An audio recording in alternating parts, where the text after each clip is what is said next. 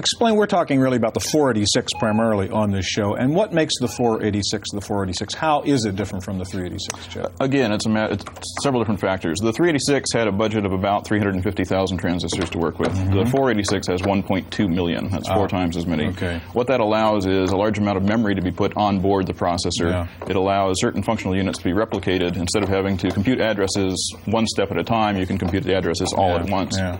Uh, one thing the 486 does is a lot of speculative execution. It may not know what has to come next, but it does it anyway, just in case that has to be done. yeah. Speculative execution. What could go wrong with that?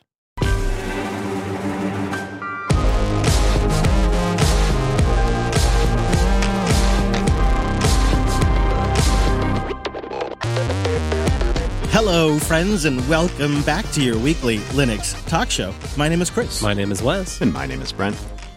Hello, gentlemen. Well, coming up on the show today, I think I actually have the key to de-googling my life without compromise. I sincerely mean it. I'll tell you about my weekend with Graphene OS, the new device I've got that I loaded it on, and how I'm moving away from the iPhone and Google slowly but surely. And I think it's actually something anybody could approach if they're properly motivated. Then we'll wrap it out, talk a little bit of Nextcloud, then we'll get to some boosts, some feedback, some picks, and a heck of a lot more. It's a really big show today. Hopefully not two hours long, but let's get started by bringing in our virtual lug. Time appropriate greetings, Mumble Room. Hello. Hello, Chris. Hello, Howdy, Wes. And howdy. hello, Brent. Well, hello. Hello. I hope everybody had a good weekend. I know I did. I really, really used the snot out of Tailscale. So go say good morning to our friends over at Tailscale. It's a mesh VPN protected by WireGuard. We love it.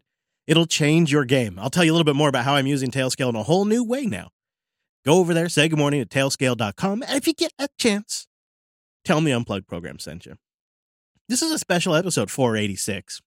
We're actually going to do a whole retro thing for the episode, which would have been kind of obvious. Still kind of wish we would have done it.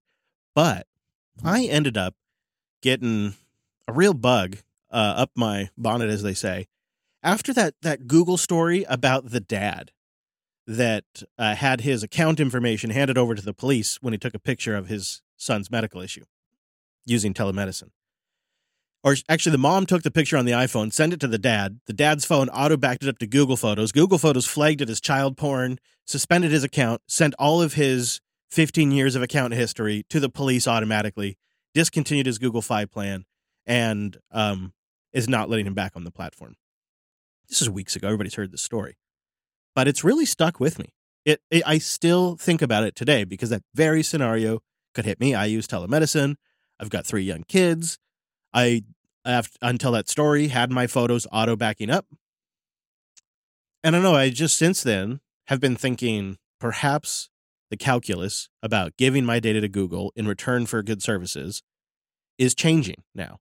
And maybe it's not the deal it once was.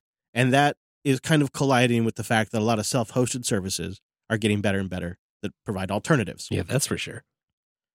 So when we went on our road trip on the West Coast tour, when I was at listener Jeff's house, we sat down and we installed Graphene OS on my Pixel 3. Old Pixel 3. And uh, I went in with low expectations. I'm not a huge Android fan to begin with. Um, I switched to the iPhone at iPhone 7 and I've kind of just happily done so. I, I was all in. I I liked it after the iPhone 7. I said, you know what I'm going to do? I'm going to do the subscription thing and I'm going to get an iPhone every year. And I have. I have an iPhone 14. I just pay a monthly price and Apple sends me a phone. It's a lot of iPhones. It's a lot of iPhones, and I've I have not been tempted to go back to. And to be clear, you keep, uh, you know, you, you generally keep up with the Android side. You you buy some of them to have as secondary devices. Yeah. You you follow the news. I have. I've dipped in. I've kept my Android device up to date. I've kept my Pixel up to date. I've tried a phone, given it to the kids, you know that kind of stuff. But it- just the Apple stuff stuck. But now that calculus is changing as well. Uh, I think Apple is going to have a harder and harder time, especially for the next couple of years, selling eleven hundred dollar, thirteen hundred dollar phones. And as they sell fewer and fewer phones, especially because they're not doing anything crazy now, right? It's like we're kind of past the rapid innovation stage. sort of a yeah little little maximum hill here where nothing's changing too fast. And so, unless they've got some radical camera upgrades, you know, they're probably not going to sell a lot of phones. And as a result, especially since they have a fiduciary responsibility to their shareholders, they're going to try to monetize in other ways. And I believe Apple's plan to monetize will be to try to sell more ads, more services to their end users, to try to milk developers for more of their revenue. They're going to have more and more cuts, and they're just going to double down on everything that makes the Apple experience poor. They'll have great hardware, but they're going to have all these downsides as they look to monetize their massive user base. The deal with Apple originally with the iPhone was you buy expensive hardware and then they leave you alone. Right. That's what they're selling you. You're buying the hardware. That's not the deal anymore. They're changing it. Even if you bought the expensive hardware, they're changing it. And we, we document this on Coder Radio, and I follow it pretty closely, and I can see the direction Apple's going in. They're basically becoming their own little local Google. In fact, the new App Store in the latest version of iOS literally tracks every single thing you do in the app and streams the data back to Apple. So it's like, sure, it's fine that they're not collecting information unless it's Apple. Then they're collecting all the information, but I'm just supposed to be okay with that. And that works uh, about as long as you can keep trusting Apple. But I like that nice hardware. And I like that at least it's not tied to Google. And that I can dip into the Google services I want and avoid the other services. But it has that Apple dependency.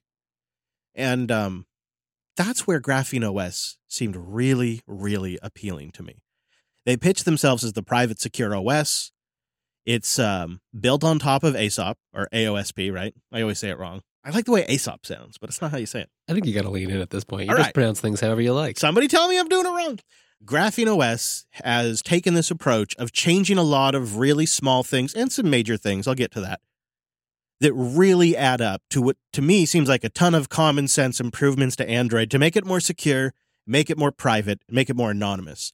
And as a result, I believe it improves the security of the OS and the apps running on top of it. And they support pixels. They just focus on pixels. That's good and bad. It means, you know, you got to buy a Pixel phone. Right. Not not super accessible to, you know, your family member with a random Android phone they picked up. The good side is they're really focused on good hardware support. And so within a month of the Pixel 7 being out, Graphene OS had an official image for it. You're not waiting around years. And they support all the way back to the 4A, up to the Pixel 7 and 7 Pro. Nice. And you can put it on like the Pixel 3, like you and I have. It will work, but with just a limited set of updates, they disclose all that information. But like if you've got a Pixel 3 and it's not getting updates anymore and you just want to put a modern Android on there, you can load Graphene OS. And there's so many features that I think really make this stand out than say Calyx or Lineage or some of the other Android alternatives that are out there. I'm not an expert on any of these, but I'll tell you the ones, the features that I like, that I appreciate in Graphene OS, and I'll link you to the features overview page. I encourage everyone to read that because it just gets me so damn excited about what this project's working on. But here's the ones that are a real game changer for me. When you install Graphene OS, it's a very vanilla Android experience. And you turn on just the Google stuff you want. There's no Google search, there's no Play services, there's no Play Store, there's no maps. It's a real bare Android experience.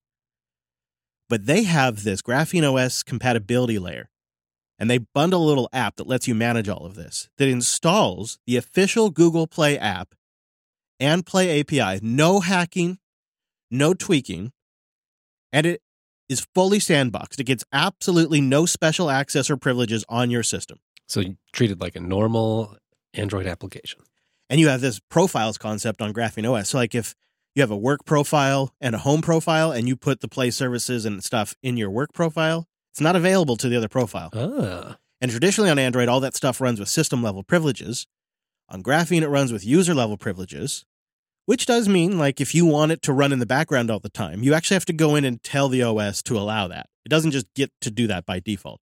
That's how I prefer it, but I could understand people who want push notifications all the time and stuff. You might want to set it to run all the time.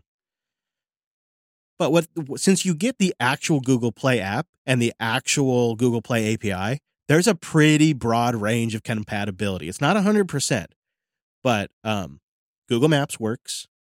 The Pixel Buds app to pair Pixel Buds works. Okay. So that means you can use Pixel Right. Buds. Um, I actually, the reason why I ended up getting Play services was because I needed that to activate my eSIM fully.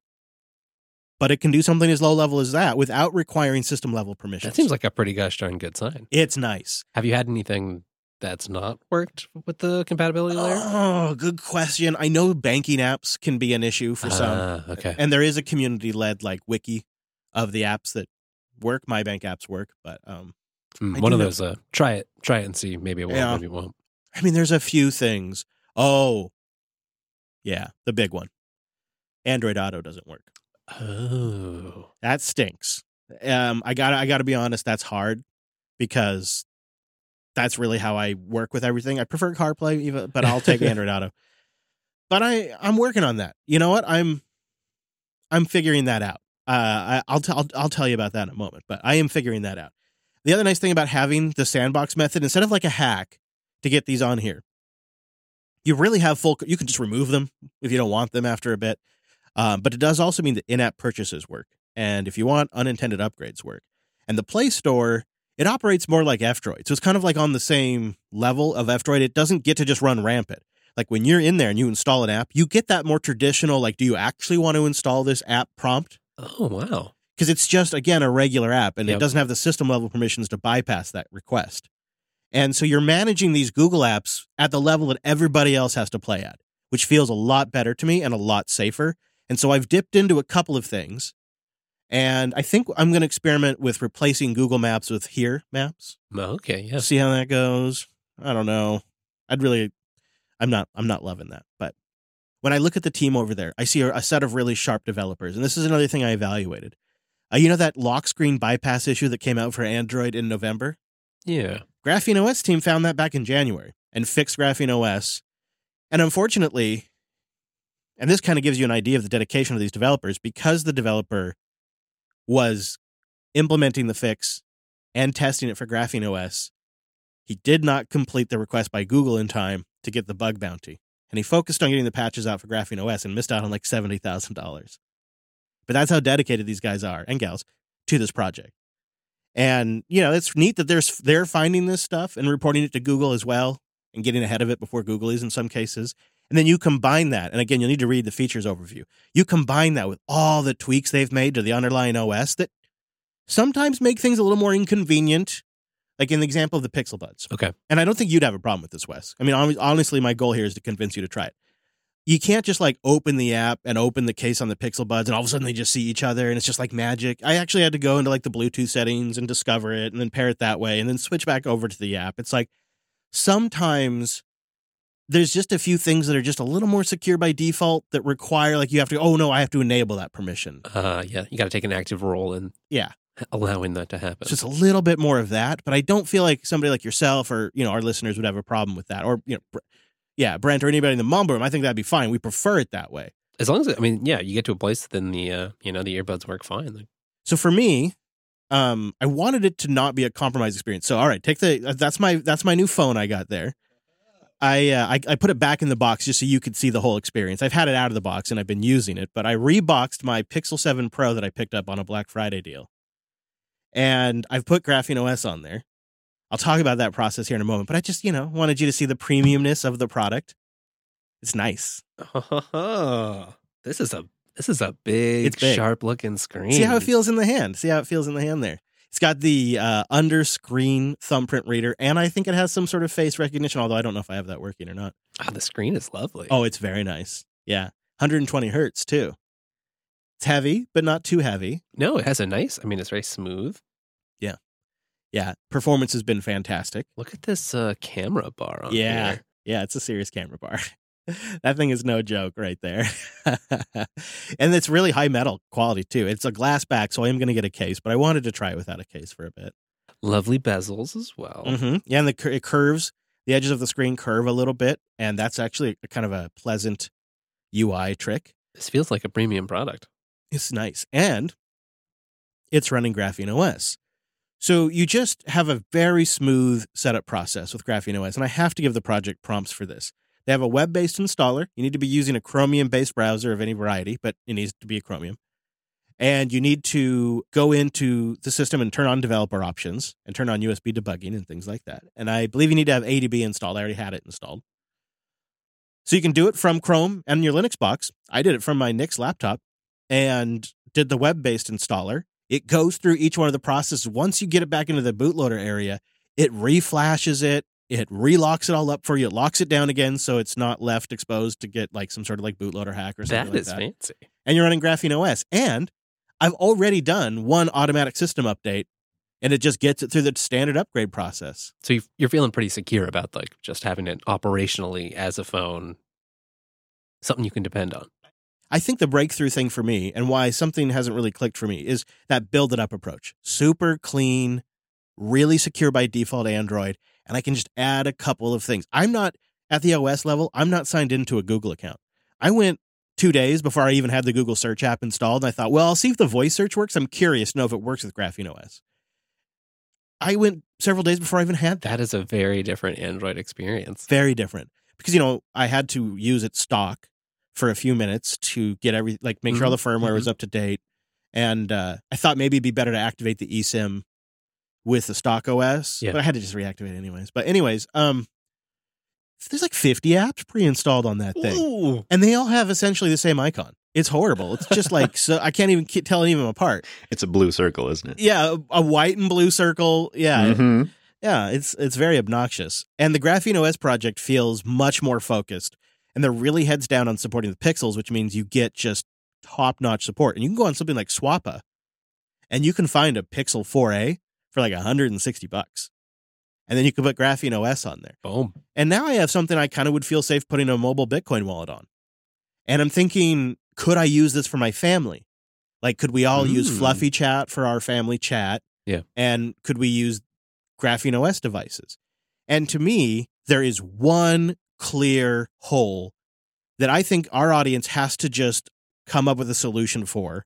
And that is obviously all the syncing you get your contacts, your calendar, your photos, all the back end services that are just table stakes for smartphones. You need a replacement for that. And if you're doing this to be private and secure, it needs to be something that's self hosted. So I'll tell you about my solution for that. Linode.com slash unplugged. That's where you go to get $100 in 60 day credit on a new account. And it's a great way to support the show while you're checking out fast, reliable cloud hosting.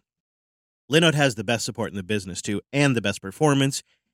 And on top of all of that, it's like the perfect trifecta. They're 30 to 50% less than the hyperscalers out there that just have like these Borg like platforms that, you know, that want to assimilate you. And then their performance doesn't even match Linode. And today, Linode has 11 data centers you can choose from, and they're going to add another dozen next year. So they're they're going to more than double their current infrastructure. I've shopped around. I've seen some of these like suspiciously cheap VPSs out there, and uh, you know I've watched them over the years too. I figure like I could run a system there sometimes for a little while, and of course, in my definition, I'm talking about infrastructure I want to last for years and I just I've, the math has never worked out. When you look at Linode's pricing, when you look at their reliability, when you look at their track record of nearly 19 years of a fantastic product, and you look at the performance you get, and performance matters to me. I just I can't make those other guys work. It's just Linode. I just set up a Syncthing box again. I'd I've done this before in the past, and because I have a new home server, I wanted to move a whole bunch of data. And for whatever reason, thanks Comcast, for whatever reason, Syncthing has to be like I guess relayed when it's transferring files to my system uh, at home on Starlink. So the way I get around that is I set up a Syncthing on Linode. I have everything sync from the studio to that Linode. And then from that Linode, I sync to my machine at home, and like that goes direct. And so it's super fast. It's as fast as my connection can take it. And I still have the studio system on the Comcast connection. I still have it participating. It's still in there sharing the files. It's just a small little trickle compared to the fire hose I get from Linode. And it's just so useful to just spend. I mean, it probably, I'm not even kidding you guys. Five minutes, maybe? Maybe? Because it's just a, it's a, it's a Docker pull away to get Syncthing. And, uh, you know, I already had the Linode set up. It was just amazing. It, like, it just was like, oh, this is so obviously the way to go. And once you start using Linode, you just discover more and more uses for it that just make so much sense. And you wonder, how did you do it any other way before or why? So go try it out because that $100 gives you a chance to really see what I'm talking about. Like, that's actual good chunk of change. You can really try out the different services for 100 bucks. See what you think and support the show. Go see why they keep sponsoring because so many in our audience have tried it and loved it. Maybe they're onto something. Linode.com slash unplugged. All right, you've got me interested. I would like a little less Google in my life. Maybe not, you know, maybe not no Google. What do I do if I'm still syncing to Google Photos? I definitely am still using Google Contacts for a bunch of stuff that I should clean up anyway. I do I do need some syncing in my life. What did you do? Yeah, I definitely need to do some cleanup as well. I feel like this is a key thing, not just for me. I could probably make local contacts and calendar work. But I kind of I don't want to live in fear that I uh you Right. know I lose my phone and there we go. That seems crazy. And if you're going to do contacts cleanup, wouldn't you rather do it with a keyboard and mouse than, you know, tapping it on your phone for two hours? I mean, really, that's what got me hooked on Google Contacts in the first place, Yeah. right? It was early days, so I was like, oh, I can just sync this right to my phone. Yeah. yeah, exactly. And if I was going to try to make a family member use this instead of their iPhone, I got to make sure their stuff's covered too. And so I think for people like us that have that kind of requ- those requirements, I think you have to heavily consider rolling your own Nextcloud as a dependency to going to Graphene OS. I don't think it's required. I mean, hell, you could sync to Google for some reason if you wanted to. But with DavX5, the app, and Nextcloud, you can sync all of your CalDAV, all your CardDAV stuff to Nextcloud to your Android device, and it's it's so nice. It is, it's powerful. I, like you, needed to clean up my contacts, and I felt like this was the time to do it. Right. So to be able to sit down on my Nextcloud instance and clean it all up there, and then a couple minutes later, I looked on my phone, and it was all done. And I was like, God, that worked. It worked so so well. And then with DavX, you can sync your settings there, but then also Graphene OS just semi recently added Nextcloud as one of its backup targets. So you can do a full phone backup to Nextcloud. Oh, okay. Every See, night. right there. That that might just cross the. Yeah. that might just really seal the deal. and you know, um, on iOS and before on my Pixel 3, when I was trying Graphene OS for the first time, I was using that handy PhotoSync app to back my, and I still have it installed. It's still a nice app. But honestly, if you just go all in on Nextcloud, and it's a little better on Android, you can just use the auto Nextcloud photo backup. And I've been, so I've been using that over the weekend. I Oh, turned that on and it's pretty good. I haven't used it for a while, but Yeah. you're right. I should probably give it a proper go. It does that thing where it like detects like a new directory. I hate that so much. Yeah. So you got to like deal with that. maybe irrationally so. No, I don't like it either. But the other day, it's like, hey, do you want to back up the Telegram photos directory? And I was like, why? Why not? Maybe I do actually. Sometimes I get great kid photos or something. So I was like, all right, yeah, back that up. So sometimes it's not so bad. Um, but now I'm just letting Nextcloud do that automatically, and it has controls in there for about like do, wait till you're charging, wait till you're on Wi-Fi, and so just using Nextcloud with DavX5 for that type of syncing, and then using Nextcloud for the Graphene OS backup and the photo backup, it just made Nextcloud like the missing piece for this. And so what I decided to do was install Nextcloud using, you guys know me, the Linux server IO Docker image Oh, using Docker use Compose. you didn't use the Snap package. No. Although I might as well because I'm using a SQLite database. You can shame me about that later because I know I'm going to regret that. But I wanted it really simple. And what I decided to do is only put that Nextcloud in my Tailscale network. Ah, hey. Ah. So you can't get to it unless you are on my Tailscale mesh LAN. And of course, I've put Tailscale, which is continuously connected, on the Pixel 7. So it's always on Tailscale, and then it's doing all of its syncing back to the Nextcloud over Tailscale. And that's when I realized I probably could have just put this Nextcloud on Tailscale anywhere. You know, I wanted it on my local network, but whatever. And that's working surprisingly well. I, I did a proof of concept on iOS, and it works as long as you remember to relaunch the Tailscale app once or twice a day. Of course. But on Android, no problem, which has been nice. It's been kind of a nice change of pace. we really get to, to embrace that like mesh flat network, right? Like yeah, it's you have your own thing. You don't have to fuss, especially since this Nextcloud, like you're not using it. You can use the Nextcloud for a lot of different things, right? Like you could have it be a, a more public sort of here, get access to files or a public place to, Mhm. to view stuff. Mhm. Not your use case. Why have it on the public internet at all? why at all, right? And so I, that was that was my big breakthrough. It's like, well, now I don't mind putting my data on there because you can't even talk to it unless you're in my network. It's beautiful, and the Tailscale app works so damn well on Android, and the no- notifications are so much better on Android. you know, there's a lot of them, but you can manage them and minimize them, and some you could just hide. And like once you start setting that up, it's a lot better. But having this sync to Nextcloud in the background has been like the final peace of mind. I could, you know, drop that phone in a boating accident and, you know, God forbid all my Bitcoin was on. It's all gone now. And I dropped it in the ocean and I can just get a new pixel and sync my contacts back. You do you do uh, a lot of negligent boating. That's yeah, sure. you know me and the boating. So I'm blown away. I knew with the Pixel 3, I was like, okay, this is pretty good. Like when I first tried it on the older device, I was like, this is better than I expected. My days of Android ROMing were a little rough. Camera didn't work so well. Oh, that's another thing. I, I got the camera app from the Play Store. The Graphene OS camera gets the minimum job done, but like 70% of the reason I bought the phone was for the camera. Yeah. So, Yeah, I noticed they said like a security focused camera or something Yeah. like that. yeah, and it's getting better. It's an open source project and they're continuing to update it. But you can also, this is kind of the benefit actually. Google has modularized so much of their apps and they've just loaded it all up in the Play Store that you can pretty much pick and choose what you want from the Android experience from the Play Store. And so I just got the camera app. And now I have both. And if, you know, I want to use the toys, I, I launch the camera app and I just want to take a basic picture, I have the other app. It's fine.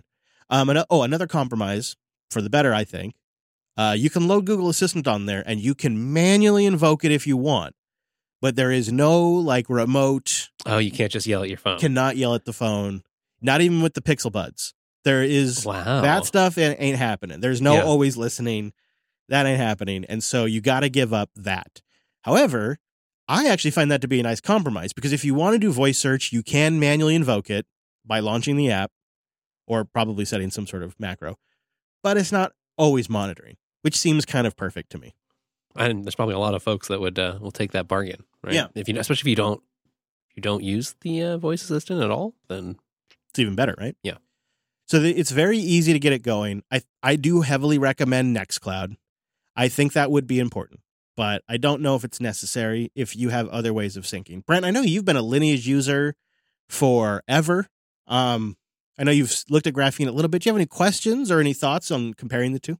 Yeah, I have been running this exact solution, Chris, for about four years now. I think maybe you and I haven't talked about it enough, uh, but I'm super happy to hear you found it. But one of my first questions is, why now? Like, what made you shift now? I know you mentioned that article, but I'm sure you've been thinking about those kind of implications before then. But I'm curious, is like, do you feel like the technology's there now, or that there are some of those solutions in place that make you maybe not miss more things? It's several things. The Pixel 7 is a decent phone. I haven't really been very compelled by the other Pixel devices. The Pixel 6 almost got me. Um, but then I started hearing reports of data connectivity issues from the audience, and I thought, eh, I'll wait. And then the 7 came out, and uh, I was like, that's a pretty nice phone. I might pick that up when it's used. But then they had a Black Friday sale. So it was like 300 bucks off. Like, that's a pretty good deal.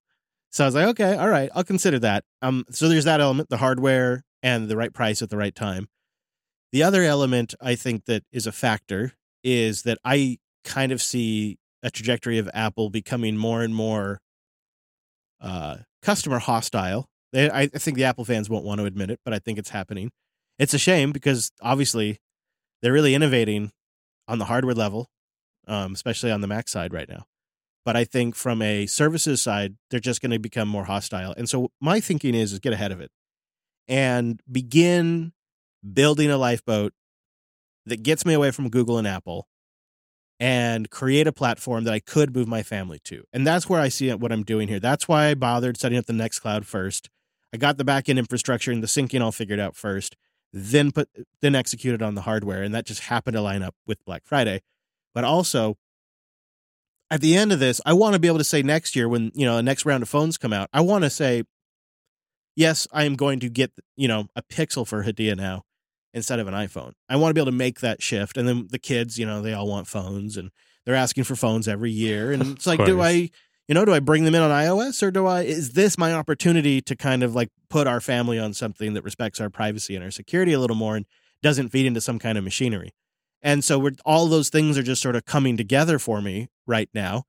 And I have been resistant to running another Nextcloud instance, but a little MVP container that two or three of us use behind Tailscale actually might just be the ticket. And I I really picture Google like this giant evil octopus that has been putting its tentacles around more and more aspects of my life. And they almost got me with the Google Assistant and the Nest stuff. And I, I you know, thankfully I've pivoted out all that and whew, avoided that tentacle. But you know, as, as as Apple begins to frustrate me more, where else am I going to go? I got to come up with a solution, and I want to come up with a solution that I can recommend recommend to the family and a solution I can recommend to the audience. And my feeling is, the sooner we stop sending signals in to the data collection machine, the better.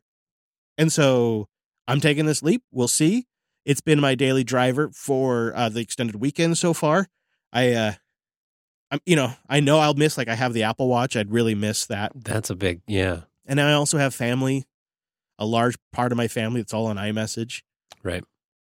And that's I don't know what I'm going to do about that. I might, that might be why I keep the watch. Is maybe that's how I do iMessage. I don't know. It's not a good experience.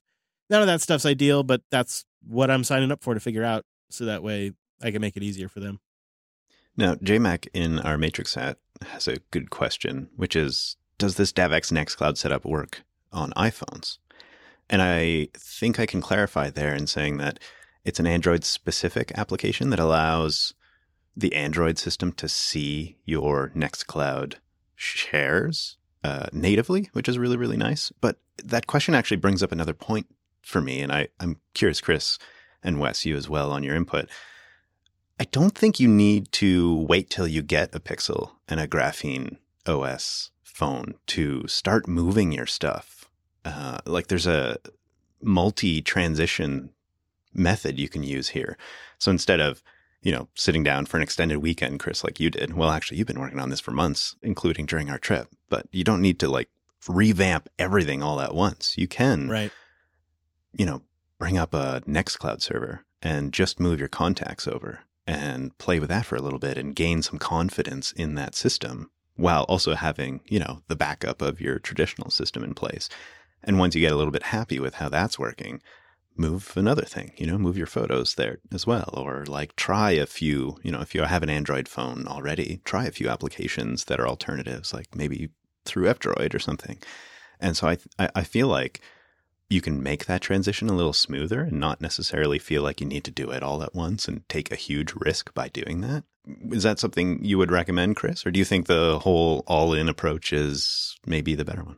Uh, I could see I could see merits of both. To be honest with you, on iOS, you can download a sync profile from Nextcloud. You got to dig around in the settings, but you'll see it. There's a little profile link there, and then you can load that into iOS to use it as the backend for syncing. In my case, I decided to make it extra hard using Tailscale, of course. you know, I had to. yeah. iOS was tricky with that. But I think you're right. I think your overall points is is dead on, Brent. Like uh, you could move over just bits and pieces. So for me, it is contacts and photos. I don't have a bulletproof solution for calendar yet. I imagine I'm going to use Nextcloud Calendar, but I don't really know how to do that because I'm not really the one that puts most of the events on my calendar. It's my wife. Uh, yeah. And like, so is there a calendar app she could put on her iPhone where she could manage my calendar on Nextcloud and then things would show up on my phone? Or I'm not quite sure. I think I need to figure out for both Android and iOS, and I would love suggestions. Please boost or send them in.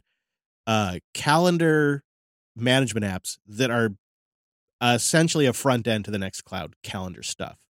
So I've done contacts, photos, and I basically have a blank calendar. So I'm syncing a blank calendar. And I think what's next for me is going to be maps. I'm going to try Here Maps. I know you have that crazy OpenStreetMap program, Brent, that you use. We'll see. I know you can use Google Maps in incognito mode, but that just sounds really annoying because you got to invoke it every single time. What do you mean? Google Maps actually has an incognito mode. Did you know? I, I, more, I more meant uh, what's the like operational cost of that invoking every time? Uh, well, I mean, like you know, like I think it means you're not going to have, you know, when you start typing and it's someplace you've been, it's in the drop down. You could like all the saved stuff.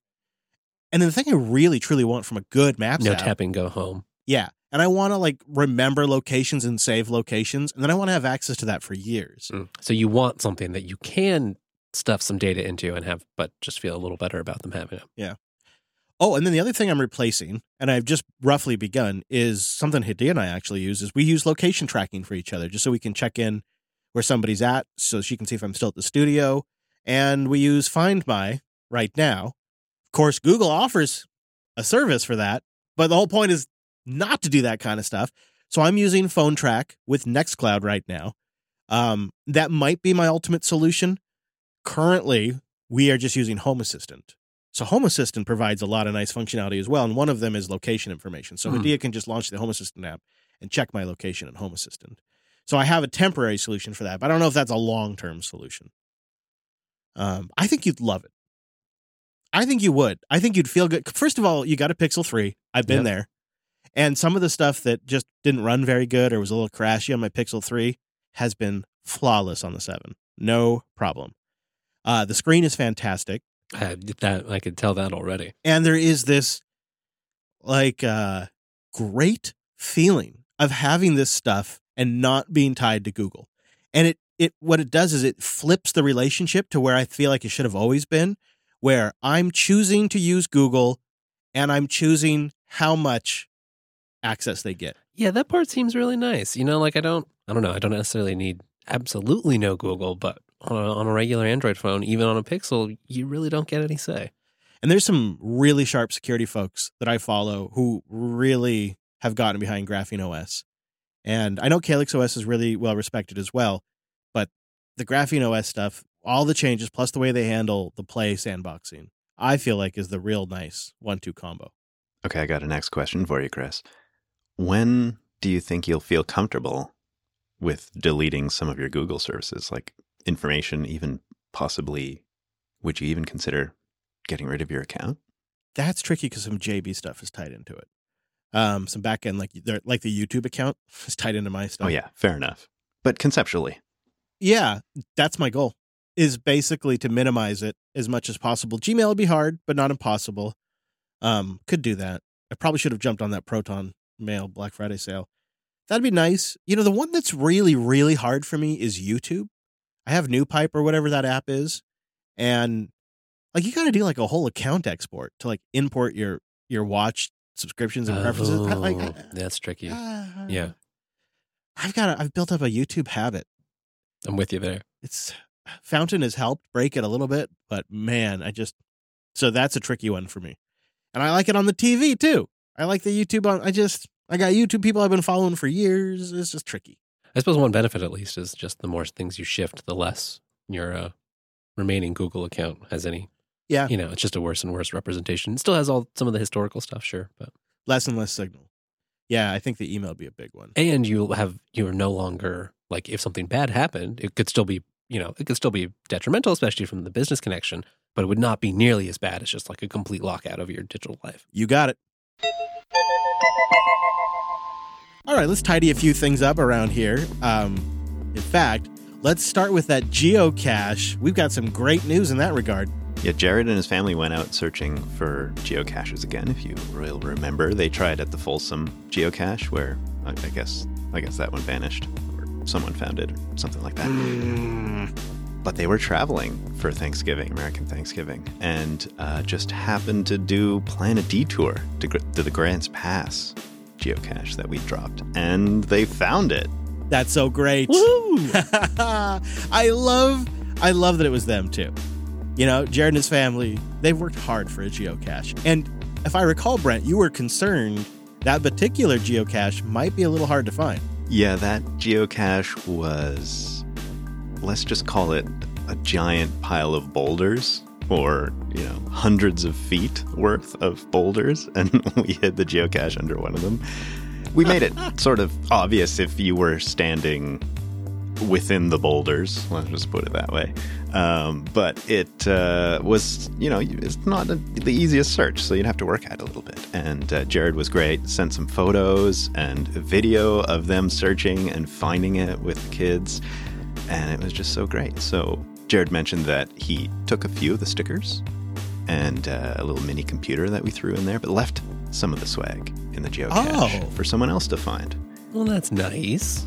Yay! So the geocache is still there. Mm-hmm. That okay. Really cool, Jared. That's very cool of you to do. We've been talking about this internally, and I think our our thought process is, is like a little bit before the spring, we get this rolling again. hoping that our community can help us with a website where we could kind of give instructions, hints, list where they're at roughly, like an index of that, but also a form that people could fill out to request that JB send them a geocache swag capsule that they could then deploy in their area and then add it to the list on the website. So that's I'm hoping something we can offer next year. We'll see. I love it. This is so this is so great, and it lights everybody up. Like when these came in, hmm uh, I I sent them around. I know you guys sent them around. It's uh, it's pretty cool. So congratulations, Jared. I'm glad you guys found that. You can go find our uh, other little geocache out there in Las Vegas. It's Alex. He's at AWS reInvent this week. You can go say hi. I think he's at the airport right now, uh, or maybe maybe he's boarding as we record to go to Vegas. Oh, that's great. And he just got his six out, so hopefully uh, he won't end up he won't end up catching anything. So go say hi to Alex. He'd love to see you. All right, we have some baller boosts to get to, and I mean baller boosts. So thank you everybody. We want to we want to get to those at this point in the show as a as a big thank you. Our first one is Zach Smith, who boosted in with five hundred and fifty five thousand five hundred and fifty five sats. Wow, That is Nice. impressive. Um, and they just said thanks for the great show week after week. Cheers to a healthy, independent podcast network long into the future. And P.S. Lightning's a pita. Hopefully, it improves over time. Yeah, it definitely can be. That's why That's fair. when Zach's and others boost in, it's like, wow, not only did you take the time to do this and there's real value attached to this, but sometimes it's not easy. And depending on the trajectory you take, it can be very obnoxious. So thank you, Zax. That was a record setter right there. I think that's the largest boost we've ever gotten to the show. I'm pretty sure it is. And um, it definitely put us up on the charts too. So big, huge thank you. True Grits came in with 149,312 sats. Keep the change, you filthy animal. These sats are for the hard G in GNOME. And by that I mean pronounced genome. Just kidding. I really like GNOME better. As for Dylan's laptop, why not just boring old Ubuntu? On an LTS, possibly. His needs don't seem that high. Or the distro he had before Fedora, Elementary? Keep the extra sats. Let's beat that other podcast. And I just want to hear Janeway again. There's coffee in that nebula. So I think True Grits, you just bought the pronunciation. So now it is genome. Genome. It's Genome. Officially, the GNOME desktop environment has been changed to Genome here on the show. Uh, if you hate that, well, then you need to beat 149,000 sats. I'm looking forward to Genome. I'll picture Captain Janeway every time we see it and say it. So I love it. Uh, Gene Bean, who's a frequent booster, came in with a big old baller boost of 115,000 sats. All right, guys, here's the problem. John A used inside information because he was in studio last week to mount to mess up the pronunciation. Okay, well there he got it. It is now pronounced GIF on the show and at 115,000 sats I assume Gene Bean did the accounting. We will now officially pronounce it GIF on the show. Should we pronounce it Geen Bean then? I think so, yeah. Geen Bean. so thank you, Geen Bean. And then um, some guy named Chris Last boosted in with a, a week 30,000 sats last week. I know. Jeez, rude. Trying to pronounce gnome, gnome. But uh, Gene Bean beat him. So we're going with GIF. And we're going with, and then what is it? God dang it. we're going with GIF and Genome. Duh. what have we done? What have we done? Let's get out of here. Let's stop. Let's stop talking about this. Uh, D3Xbot boosted in. It says longtime listener, first time booster with a hundred thousand sats. Keep the change, you filthy animal. I uh, just wanted to pop in and say hi while watching the live stream. Thanks, bot. Appreciate it. Aw. Marchie boosted in with 69,000 sats. 69,420. Ah, I get it. Uh, Marchie says, here's a contribution to beat that other pod. And let's boost up in the ranking. Enjoy the sats. The amount was chosen at random. Totally. 69,420. Sure. Oh, yeah. Mhm. Totally. Well, it worked. You crazy, generous bastards. Between November 17th and the 24th, Linux Unplugged was the number one boosted show on the entire platform. We were in the top 50. Self hosted there at number nine. Heck yeah. Two JB shows in the top 10. And you know, I am so grateful for you guys because a Linux podcast will never be in the top rankings of iTunes. It'll never be in the top rankings of Spotify or iHeartRadio or any of those podcast platforms. It will never. It just doesn't, those platforms don't work that way. They don't cater to those listeners. But this is actually a platform I really do care about. And it's incredible to be ranking so highly on one that I personally do care about. And what really stands out to me is this is genuine signal. People voted with value and they supported the show in the process. It's not downloads based.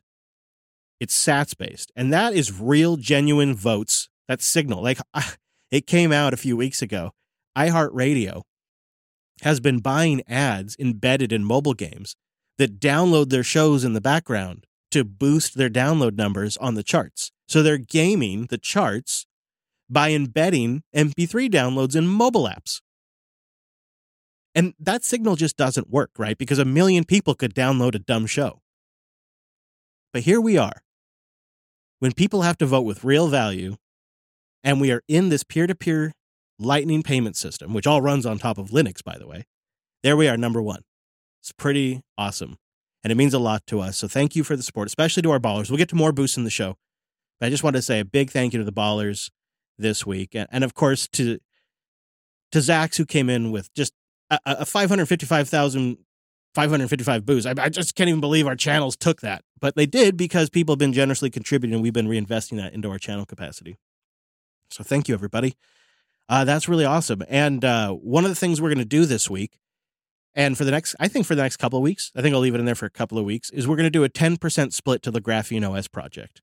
And then I'm also going to personally match up to 120,000 sats um, in that contribution. So I hope over a couple of weeks, as, you boost in and support the show, uh, we'll give a 10% split to the Graphene OS project to help them invest in future development as well.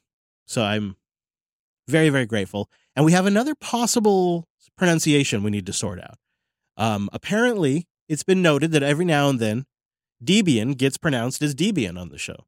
And uh, I believe it's spelled D E B I A N.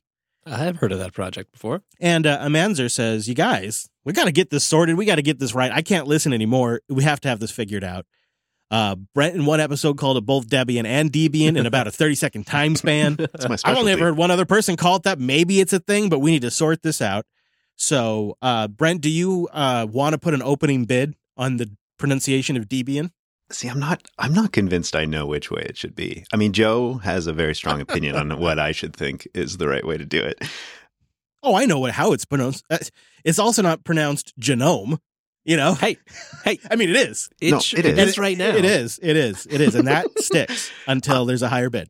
I think my French Canadian uh, brain keeps going to Debian, so I, I'm I'm I'm going to put a bid out there of um, thirteen thousand. Thirteen thousand sets. All right, it's Debian until we hear otherwise. Sold to the handsome Canadian. sold to thir- for thirteen thousand sats. Um, perhaps if somebody were to boost in with a correction, we could get to the history of how it's pronounced and why it's pronounced that way. We'll see. I don't know. I think Debian's kind of fun. I like it. It's fun. People listening, they'll tune the show like, why are these idiots saying it that way? They'll be out of the loop. You know, they won't get it. It'll be our little secret. You know how much I love secrets. I really like Genome on Debian too. Yeah. Yeah. If you get a real solid Debian base and then the Genome desktop environment on there, that's going to be great. That's great. my preferred platform to watch my GIFs. bitwarden.com slash linux go there right now to get started with a free trial for yourself as an individual or a team that's bitwarden.com slash linux bitwarden is simply the easiest way for yourself or a business to store share and sync sensitive data and bitwarden is fully customizable in the enterprise you can adjust policies to adapt it to your business needs and the thing that we love about it here it's open source it's open source and is trusted by millions in the community. It's what Wes and I use for all of our credential management, our recovery codes. You can use it for two factor as well. It really streamlines all of that process. Speaking of two factor, actually, I'll have a link in the show notes. They have a really good primer on two factor authentication on the Bitwarden blog. And they say it's, you know, their headline is the top 10 burning questions on 2FA. But when you read through it, it's really just a, fu- a fantastic primer on two factor authentication, why, when, how. if you like are trying to suggest to someone, and I think this is something as we approach the holidays, as the techie in my family, this is something I'm going to do, is I'm going to advocate for a responsible two factor. You know, you got to do this right because it's really easy to mess it up. And Bitwarden, I think, is that secret sauce that makes it approachable for normies. But it's a system I want to use as a power user, so it makes it also possible for me to support them if I need. They can turn to the community, of course, Bitwarden support. So there's a lot of options there. That makes me feel pretty comfortable about recommending Bitwarden to teammates and to family members. So I'll have a link to this what is two-factor authentication and the top 10 burning questions on 2FA in the show notes, which could be a good primer for folks. And in the meantime, just send people or yourself to bitwarden.com slash Linux and try it out. It really just keeps getting better. I've been a user for a few years, and that experience is just getting more and more better. Very impressive. I love to say that.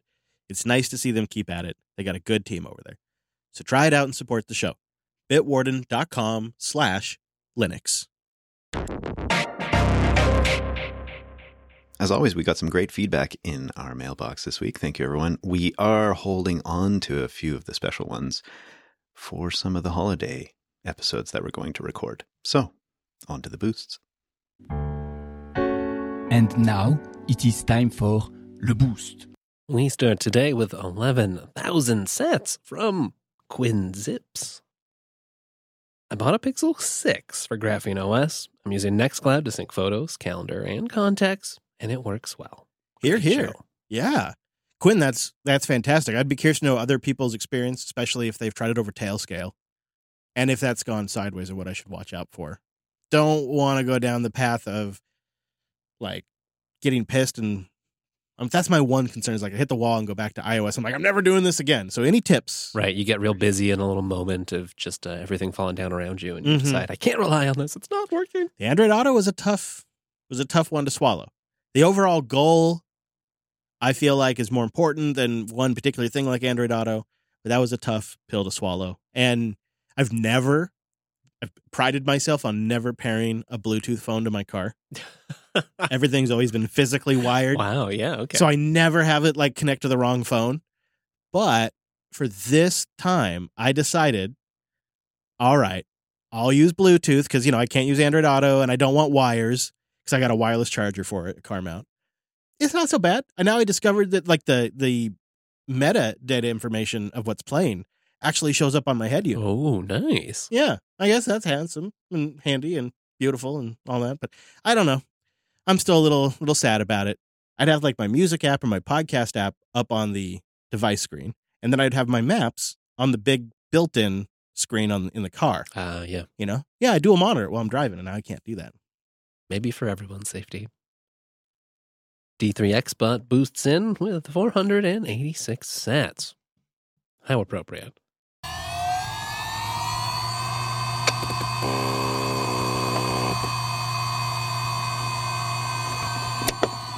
You may want to look into Neko for the headless JB peer tube peering. Uses Firefox or Chrome to display the browser to multiple users for remote viewing parties. And this is just a handy dandy looking app. I know I've not tried it. I remember seeing it floating around. It does look quite nice if you want to watch something in sync with uh with some friends. Huh. N E K O. We'll have a link in the show notes for that. Not sure how feasible that might be to run or maintain, but uh, pointing the configs homepage at your live stream page might be a good start. And then, oh my, this this was a double boost with another 486 sats. If I remember to do it after Thanksgiving, I'll spin up a Docker container on my home server and see how it works. All right, well, this is your reminder. Let us know how that works. I'd be very curious. Oh gosh, okay, triple boost? Yeah. Also, happy episode 486. What a number. And no, I'm wrong. It's a quadruple boost with 10,486 sats. Also, plus one for the hard G in GIF. Oh my goodness. Are you serious? They were a gift to the internet. Oh. But if you want to equally infuriate the hard G and soft G crowds, you can go with Mike Rugnetta's proposed pronunciation. Zyfe. I'm not. Unless unless somebody beats 115, I'm not I'm not doing Well, here's here's the here's the rationale. if you can't beat them, leave town and set up camp in the wilderness. That's actually a pretty good motto. That's kind of my life motto, so All right, Zyfe it is. No, I'm kidding. no, all right. You know, um, we have more on the uh, PeerTube peering stuff. So uh, D3XBot, stay tuned for more discussion on that momentarily. MG boosted in with 22,222 sats, which I think is a row of grandpa ducks. This old duck still got it. I always heard, how are we pronouncing it now? G- GIF? That's my French Canadian in there. I always heard GIF came from graphic interchange format. Graphic has a hard G. All right, fine. I'm calling it. I don't have anything to say on the GIF. Did I say it right? Did I say it right? Okay, good. All right, very good. Very we need good. a tracker. Ready One Take Four also boosted in with 22,222 sats. Thank you kindly. Move to Fountain and loving it. Thanks for the great content. I am going to uh, beta test Fountain, and uh, so I'll be back on Fountain FM for a little bit. So I have it installed right now, and I like it. You know what? It's been a, it's been a minute since I used Fountain, and again, the thing that's really solid is if you just l- lean into the clips and let them wash over you and curate your clip feed, you can discover a lot of stuff. I've already started listening to another podcast again now that I'm back in Fountain. It works. Nice. It works, I say. All right. So, on the topic of PeerTube, and uh, for those of you that don't know what we're talking about, Jupiter.tube is our self hosted PeerTube instance. And we've been trying to come up with a way to create a poor man's CDN. So that way we could spin up some VPSs on Linode over in a region maybe where we don't have enough listeners that are locally seeding it. And we could provide a peer in that region and smooth the Jupiter Tube experience out. And we've been wondering if there's a way to do that headless so we could just do it all from a VPS or something. Well, the podcasting consultant, Sir Alecks Gates, boosted in with 10,000 sats and says PeerTube uses a JavaScript library, the P2P media loader, for sharing. You can plug it into a Node.js server, get the tracker and the HLS files, and you're set. Alecks continues with 10001 sat saying, the podcasting 2.0 work I am doing for the for PeerTube will add the tracker information to the RSS feed. You pair it with Podping and you get instant notifications. So he's come up with a way to add some RSS podcasting spec standards to the RSS feed that PeerTube generates. So you could consume PeerTube content in a podcast player, in a 2.0 player, in theory, and you could get notifications in those apps using Podping when something goes live. He says ActivityPub works too if you follow the account that publishes. So you could also Oh, yeah. ActivityPub. Nice. I like the uh, just use the same library they're using approach too. I was just chatting before the show with uh, Tears Arm over in uh, our Matrix room, who'd been playing with uh, automating it using Selenium and uh, Python to talk to the PeerTube API. But hey, if you go if you go the Node.js route, just skip the browser part entirely. I like it. Yeah. I wonder, do you think YouTube will get its Mastodon moment where everybody gets pissed off about censorship or whatever it is, whatever topic it is, and and decides to move to a decentralized platform? Will that be PeerTube's moment? I I really don't understand, and I it's okay, but I I really thought after PeerTube 4.0 came out, which was a really good release, or maybe I can't remember, maybe it was three. I thought maybe we'd see open source and free software events or projects switch to using PeerTube but they didn't. Nobody, nobody did. Nobody did. Instead, they're just still publishing on YouTube, like Ubuntu on Air for the Ubuntu Summit. It's all on YouTube. Uh, Linux kernel plumbers conference. It's all on YouTube. It would at least be nice to see PeerTube getting into the mix. You know, Yeah. sure, still published to the the proprietary stuff. I mean, that's what we do, right? Yeah. But yeah, it has it has come a long way, and it's. I think we, we're continuing to be glad we, uh, you know, we set it up that first time. It wasn't quite ready for us. We weren't sure how to best take advantage of it, but the second time around, it's been going great. Yeah, the sort of minimum viable PeerTube setup. And I feel like other projects could use it the way we've been using it. I don't know. It's one of those things where uh, you just the YouTube habit, even for me, is hard to break. So I I, I get it. Maybe it'll benefit if, uh, if sort of a more general interest in ActivityPub picks up and Yeah. stays around for a while. Perhaps that'll help. I wonder if that isn't the long term trend that we see from Mastodon. We may see some folks move back to Twitter, but maybe we see broader adoption of ActivityPub. Wouldn't that be interesting? Ooh, I'll take it. Crypto Kyle boosts in with 22,223 sats. You're doing a good job. Says Debian, I'm sorry. Thank you. Debian has worked excellent as an HTPC box for me. And if you run testing, you get some pretty recent and quick updates. Plus, it works beautifully with ZFS, including as a RAID 1 boot and root, Give it a shot. Way less BS compared to the others. So, Brentley, have you considered grand old Debian? It's been around for a long time. It's sort of the tried and true standard. People keep saying Debian, Debian, Debian. They just say Debian all, all, all the time, writing in. And that's definitely a signal that stood out. Are you considering putting Debian on the Dev 1?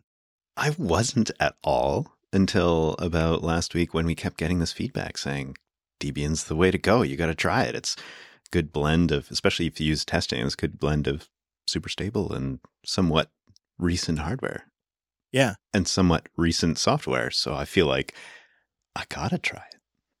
I have to be honest. My question would be could you do Debian stable and Flatpaks? I know every, I mean, I, I feel like half the people that write in say do testing, but then why not just use like Ubuntu or something?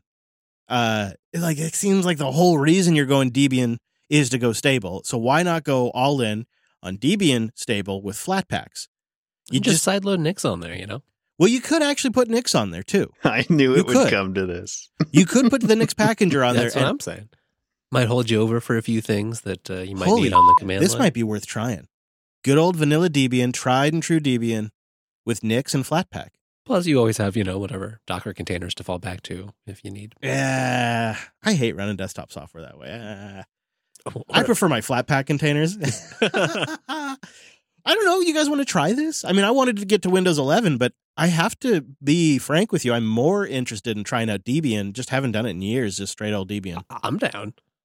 And this, this is probably the only way we can actually convince Brent that he should go through with this exercise. But you got to like wipe. You got to wipe the Dev one. Yeah. I have a few questions about warranties and such around there, which I think I'll Ah, do you're some fine. investigation with. You're fine. well, I got to get this laptop charging. Well, We'll see. We're your But- warranty right here. Oh, yeah, yeah. But what's HP? What's HP going to do about a bad outlet? Uh, I'm hoping it's just the charger. We're gonna see. I don't know. I have no Okay, idea. Yeah, we'll we'll out. report soon. Okay. All right.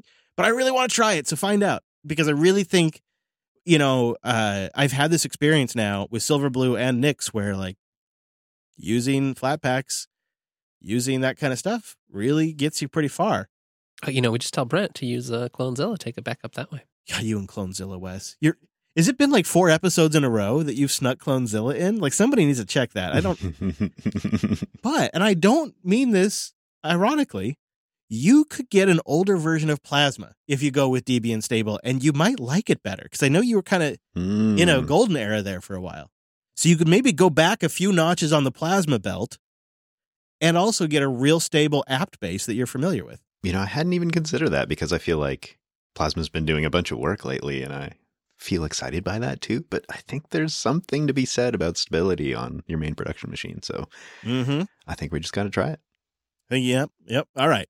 Uh, Trev Dev boosted with 2,000 tasty sats. Well, I've hit a cynical point where I mostly don't even have much of a desktop. No display manager, no DE, just my TTY and a window manager. Keeping things simple prevents a lot of frustration for me. It's not exactly suckless, but the less you have, the less you break. That is true cynical. That is that is peak Linux cynical user. I just have a TTY. I fire up my X server when I need it.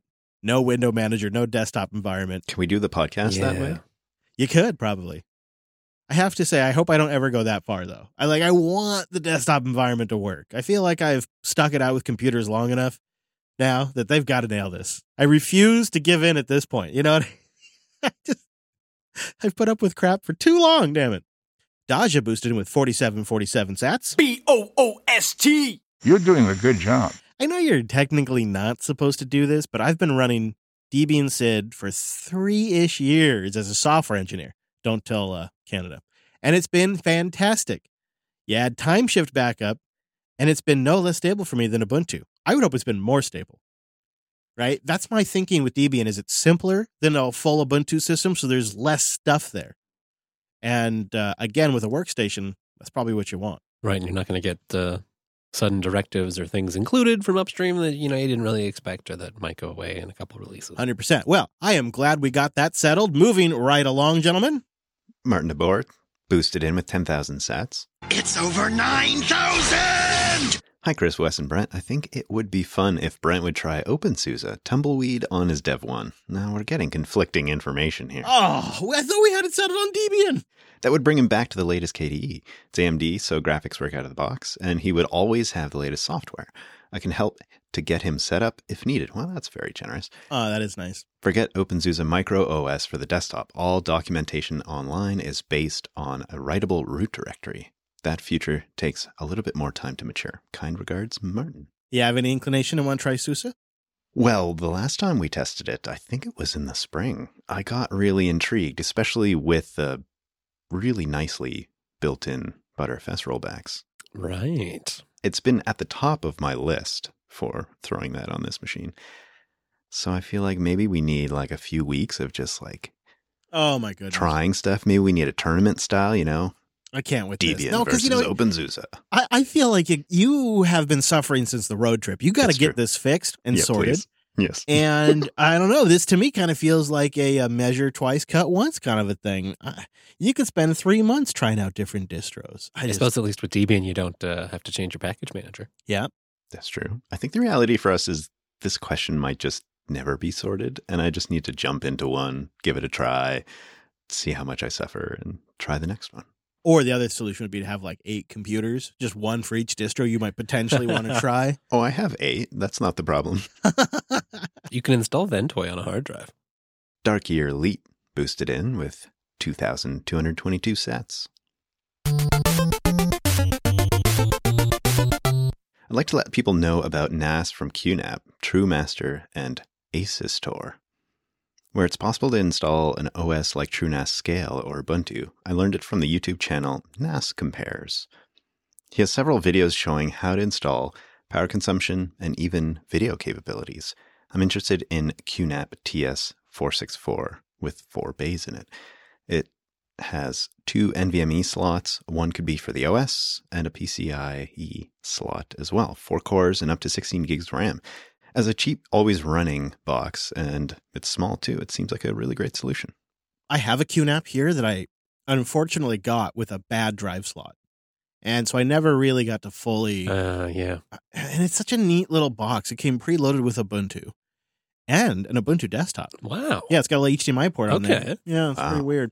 And it's a cool little machine, and it had virtualization support, but that dead bay. And then I tried to get it RMA'd, and it just went back and forth forever. And I ended up moving on. And I still have it sitting upstairs on my desk, and it reminds me, Uh, staring at me. It looks nice up there. I always wondered what you used it for. Uh, I, I, I used a QNAP server that is ancient now.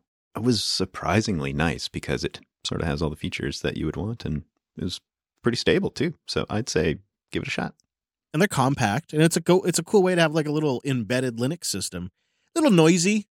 Uh, I did try it briefly in the RV, and you could hear the whine of the spinning rust. Ah, sure. I, I also will say the one I used was extremely slow for network throughput. So that's something to consider. I mean, I'm sure that I'm sure that's improved these days, but there's always the those things are just a compromise. Sometimes they're the right set of compromises. The Golden Dragon boosts in with a row of ducks. Coming in hot with the boost. On the topic of family support, I wish I could convince my older hardware home to move over so I could support them, but they have needs that require Windows. And yes, I've tried using bottles and wine, but so far have been unsuccessful. Also, for those with better opinions than mine, that's assuming a lot, I'm seeking a new distro home. I'm on a 6th gen i7 and an RTX 2060. Debian seems all right, but. And then Golden Dragon continues with 2,223 sats. But I've never had to install NVIDIA by hand. Maybe it's time to learn? Great show. Boost you next week. Good to hear from you, Dragon. And I, admittedly, it's been hundred years since I've set up an NVIDIA GPU on Debian. But the process is pretty straightforward. First, you just have to verify that, yes, indeed, your system is seeing the NVIDIA card.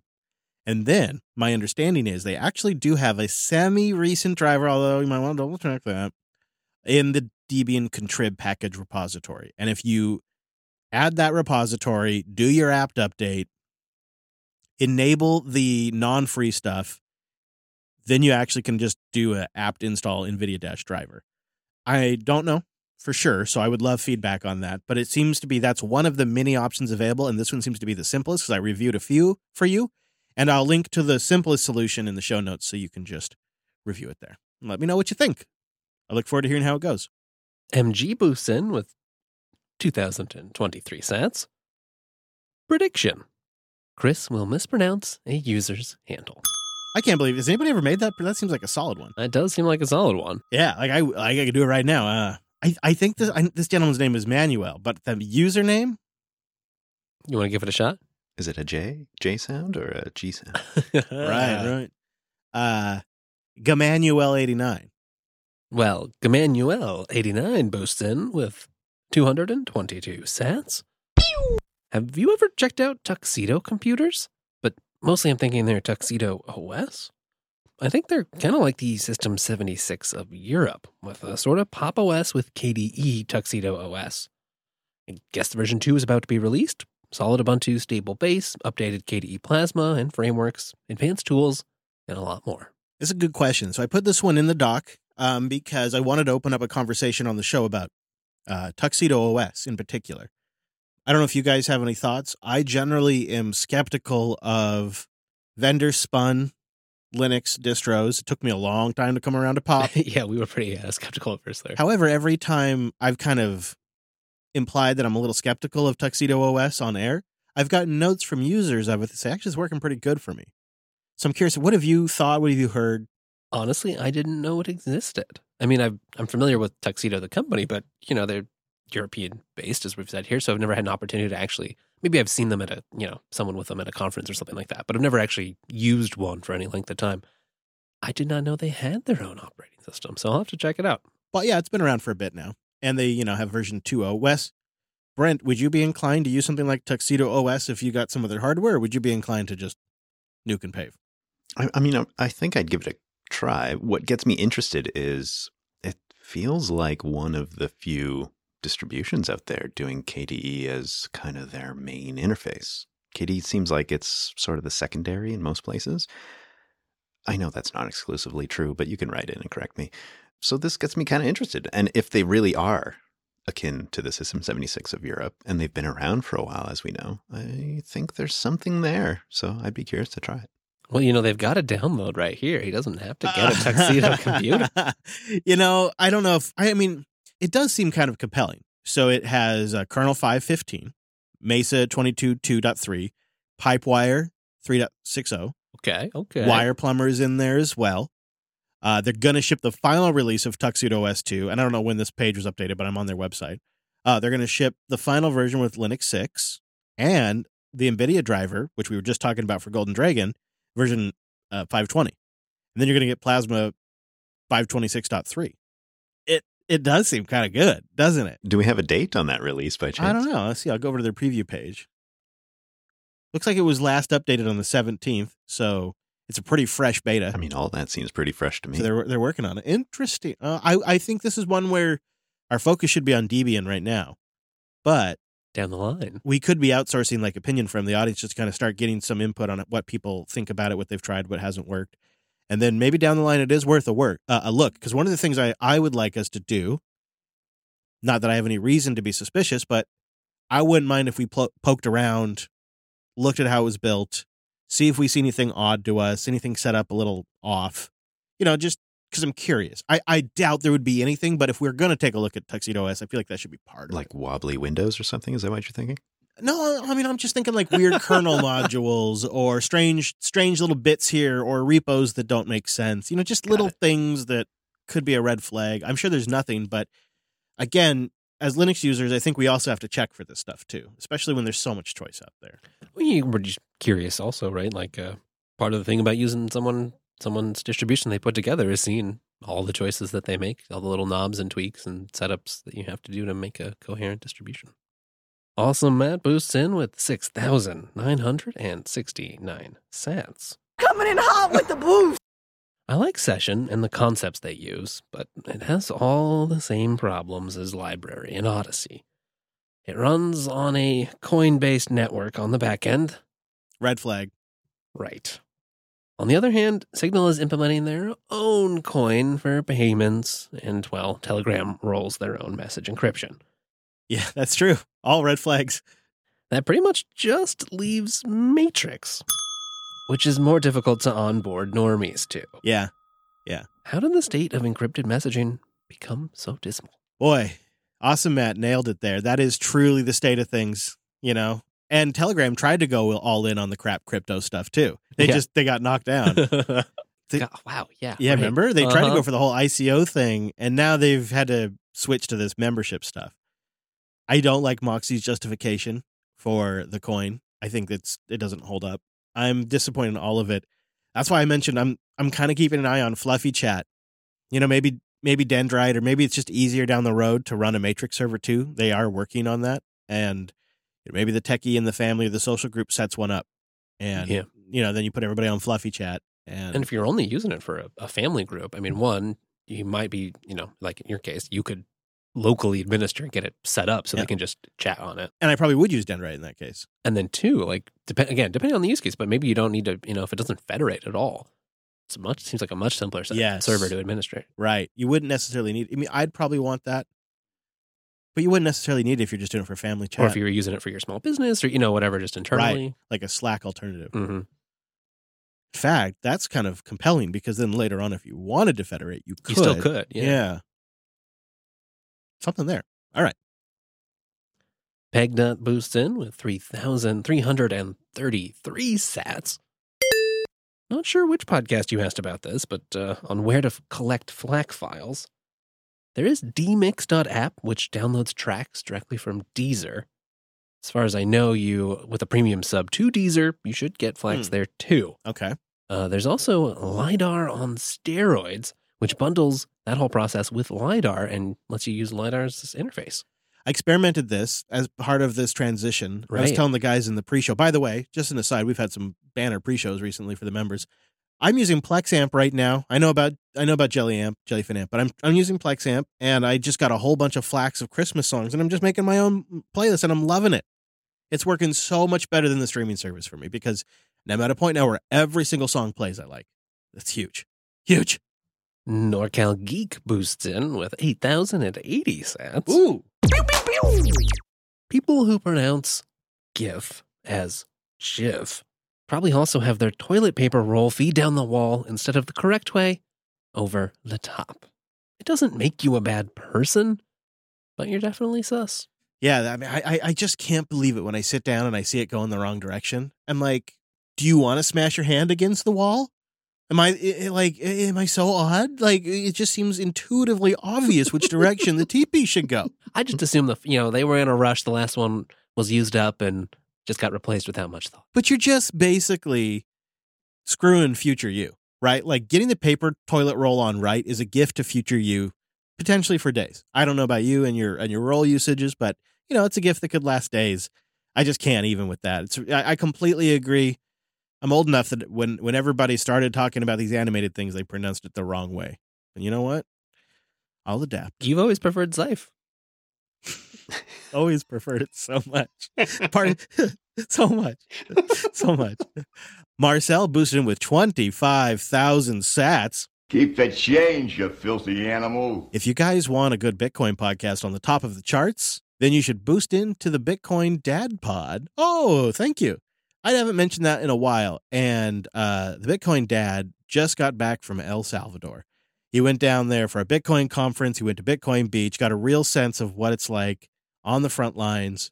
And it's just, last episode is just loaded full of his experiences and all kinds of news. He's a lot of fun to do a show with, you know, because he really is uh, clever and he stays on top of this stuff. So go check out the Bitcoin Dad Pod if you haven't. I'm having a lot of fun over there. Beer Dad 0234 boosted with 10,101 sats. Binary sets. All of this really is a battle that took place this week. Something our audience stepped forward to help us do, and that is defeat Guy Swan and the Bitcoin Audible podcast in the charts. Beer Dad 0234 came in with 10,001 sats. Cyber Fighter came in with 3,000 sats. And Nomad Coder came in with 1,555 sats. It's a boost battle. And the Bosch threw 300 sats into the battle. all topped out with those 25,000 sats from Marcel to fight the charts, as well as our baller boosters. We did. We came out number one. Thank you, everyone. It was a fight of the ages, and we are all honored in your sacrifice. You are true warriors out there. Circus Freak came in with 12,000 sats. I've been a JB listener since 2007. My wife doesn't really know what Linux is, but she sure knows your voices. Keep up the good work. Hopefully, many more decades of listening to come. Well, hello, Circus Freak's wife. Thank you for putting up with us. Uh, then Circus Freak tossed another 4,000 sass to say, just forget figuring out the distro thing, guys. Here's a 2023 challenge build a JB Linux distro. Oh, I mean, then we would have an answer to that question, right? That of course we have to use the show's branded distro. and then he sent 15,000 sats just to say, Wes Payne, 2024. You're doing a good job. Um, you know, I have to say, I don't think I'd vote for you, Wes. Uh, that's I mean, fair. you're a good guy, but I think if you gave Wes a lot of power, he'd turn into a dictator. I mean, he's a good guy now because he doesn't have the power, I don't know. right? But you know what I'm talking about, Brent. You give Wes too much power. You I think he's better than the alternatives Goes by bad. far. So there's Goes that. bad. Oh, okay. All right. Okay. That's fair. That's All just because right. my motto is build it back, Brenter. It's true. You got me with that one. Curious concept boosted with with 25,000 sats. Keep the change, you filthy animal. Been really enjoying the live stream. I'd love to see the value streaming enabled for the members. A long time listener, first time booster. Go podcasting! Yes, that's hopefully an early goal of 2023, if not the end of this year. We'll see.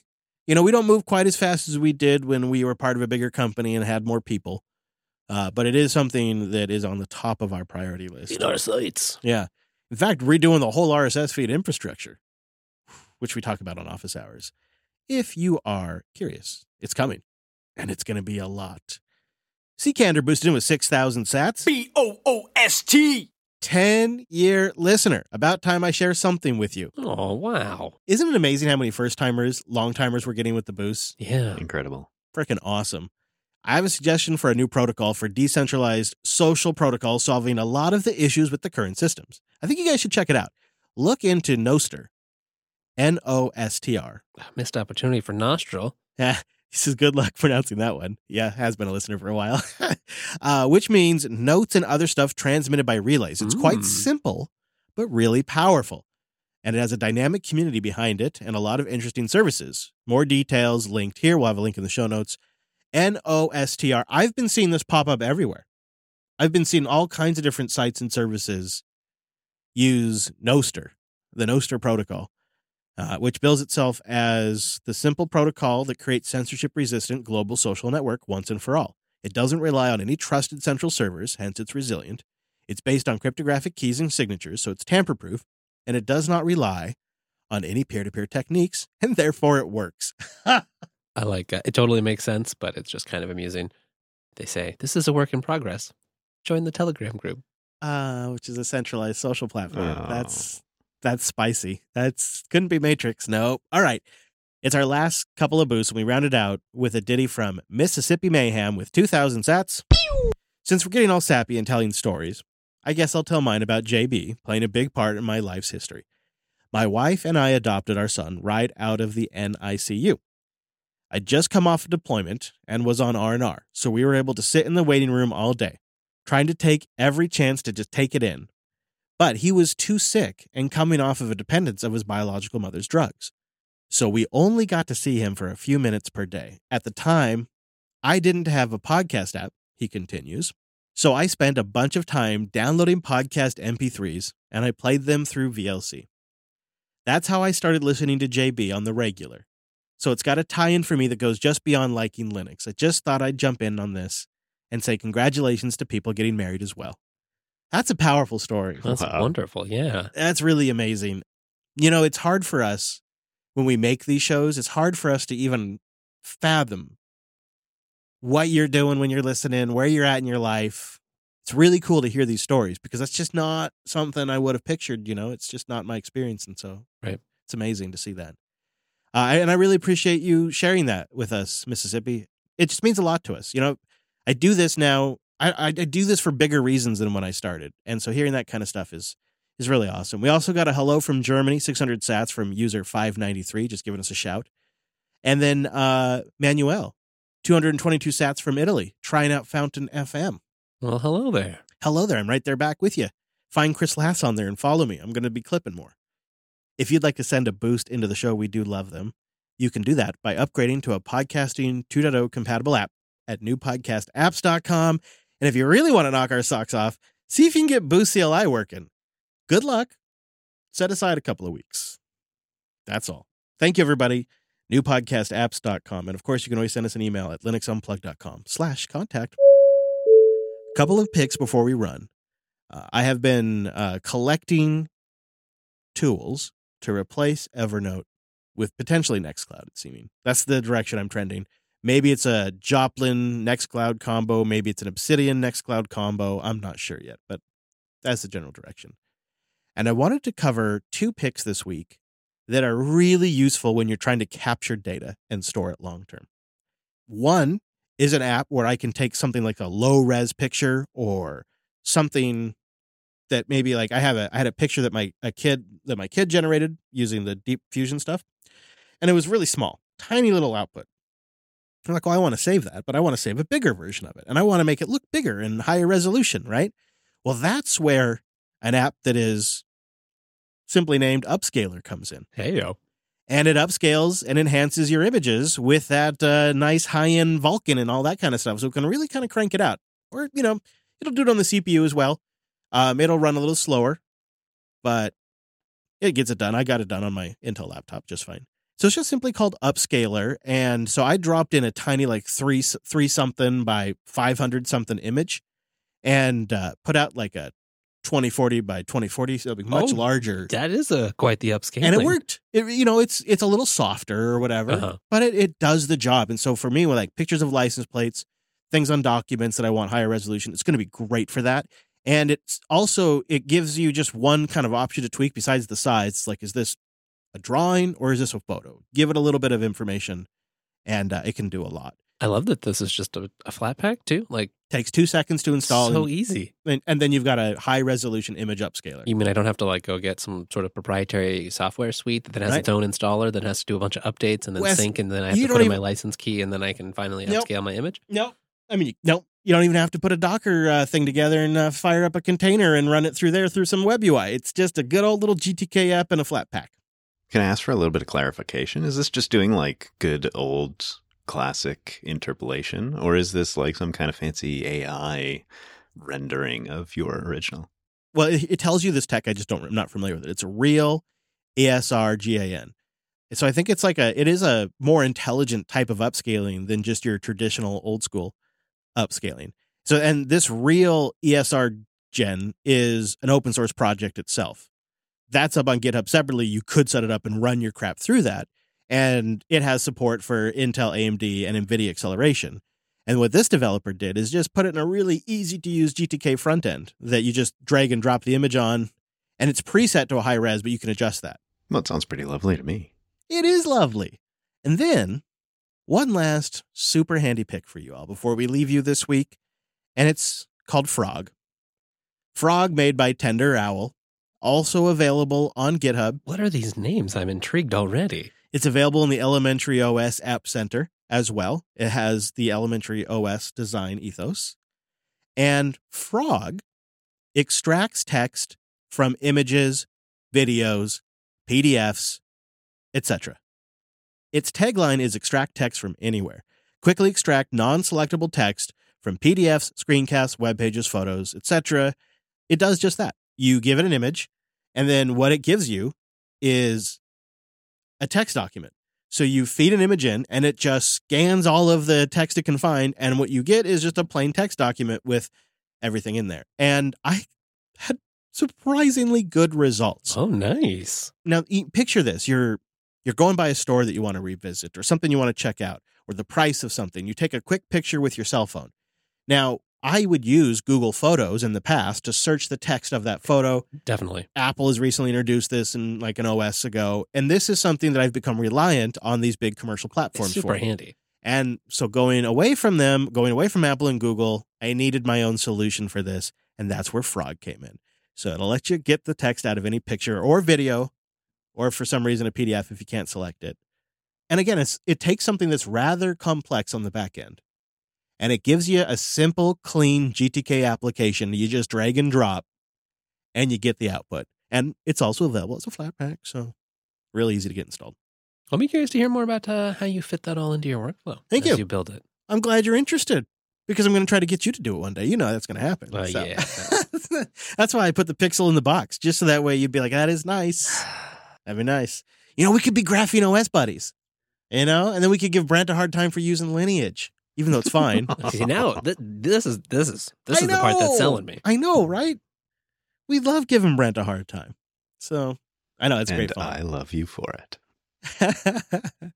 All right. Well, uh, if you want to get together with us in person, we do the show every single Sunday at noon Pacific, 3 p.m. Eastern. We've got a mumble room that you can listen to live or jump in on the conversation. Of course, we've got the Matrix chat. All of that every single Sunday at Jupiter jupiter.tube. See you next week. Same bad time, same bad station. And links to everything we talked about today, linuxunplugged.com slash 486. That's where you'll get all that stuff. And if you want a little more Linux show, go get Linux Action News. Wes and I are breaking down everything that happens in the tech industry that impacts Linux and the world of open source. Lean means just what you need to know, get you in and out, keep you informed. LinuxActionNews.com. Also, big thank you to our members. Our core contributors keep us going, and they're getting some crazy great content these last few weeks. Big pre and post shows. So if you want more Linux Unplugged, you can always become a member as well. Thanks so much for joining us on this week's episode. See you right back here next Sunday.